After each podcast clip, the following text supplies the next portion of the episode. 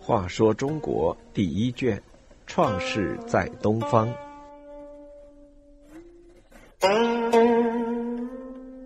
一百一十一，帝乙嫁妹。吴以被雷击死后，他的儿子文丁继承王位。不少古书把文丁误作太丁，这是因为文字与太字相近，容易认错。文丁名托。他继位后，周季历依旧对商称臣纳贡，征伐得胜之后，也仍然向商王报捷，并献上部分俘获的财物。文丁就任命季历为牧师及地方长官，掌管西部地区的征伐之事。过了几年，周季历征伐意图之戎，这次征伐俘获意图戎的三个头目。取得大量战利品。季历不忘向商王报捷，并献上掠得的贵重财物。季历来朝贡献节，文丁表面上装作高兴，予以嘉奖，并赐给他用美玉雕制的盛酒的龟赞和用上等粮食精心酿造的香酒巨畅。这种玉壶和香酒只在隆重的祭祀典礼时才使用。对季历来说是极高的奖励。同时，文丁又几次任命季历为伯，即西部地区的诸侯之长。但是，文丁的内心却另有盘算。周季历征伐了西部地区许多戎人部落，并其土地、掠其人口、夺其财物，势力越来越强大，大有向东蚕食、逼近商王姬的趋势。如果任其发展，总有一天会打到商王朝的头上，其局面将不堪收拾。不如趁早采取行动。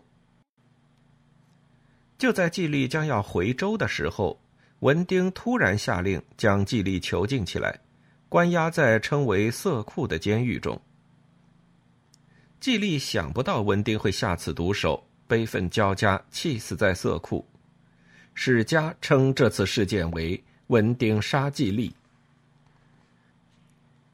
季历死后，儿子昌继承了周侯。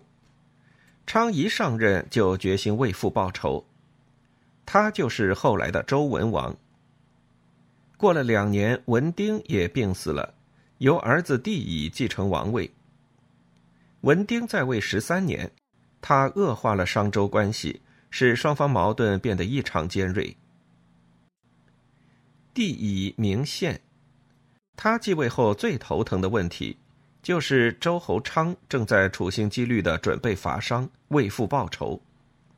同时，处在东南地区的各方国，如黄河中下游以南的仁方，今河南莒县一带的虞方，今安徽凤阳一带的临方，都趁商周交恶之际，纷纷叛商。帝乙感到他已处在两面受敌的困境中。帝乙觉得，首先应该稳住西面，因为气死季历是他父亲所为，自己和周侯昌没有什么仇隙，是可以通过一定的手段进行和解的。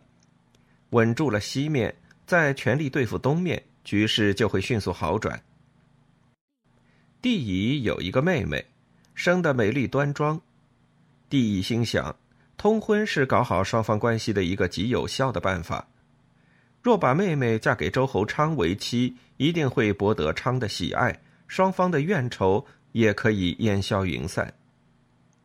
于是，帝乙遣使入周，首先对父辈所做的事表示歉意，然后说明愿嫁胞妹之意。周侯昌虽然做了一定的伐商准备。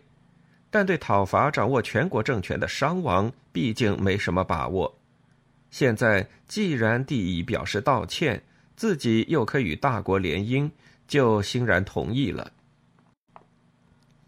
正是迎娶的那天，渭河两岸到处披上盛装，人数众多的乐队吹奏着欢快的迎亲乐曲，优美的旋律在渭河上空回荡。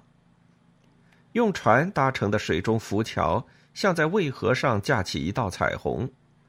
帝乙之妹打扮的如花似玉，好像是天上的仙女。周侯昌穿着新郎的整洁礼服，亲自来到渭河边上迎娶新娘。整个婚事办得隆重、热烈、体面、大方。有人还作诗歌颂这桩婚事是天作之合，意思是上天做成的完美的结合。帝乙以胞妹的婚姻勾销了其父造成的商周的怨仇，巩固了双方的友好关系，这样就可以腾出手来，全力解决东面的叛乱问题。根据甲骨卜辞和铜器铭文的记载，帝乙征伐东南面叛乱的人方，前后进行了两次。一次是在帝乙十年九月，这次征伐大约用了一年多时间。商朝的正规军加上东南地区一些诸侯军的协助，把人方打得大败，向南面逃窜。过了五年，人方在东南地区叛乱，帝乙再次出征，俘获人方的一些大头目，焚烧了几处村落聚义。在此期间，帝乙还征伐过余方。由于余方离商王姬较近，势力也较小，帝乙在征伐人方的间隙。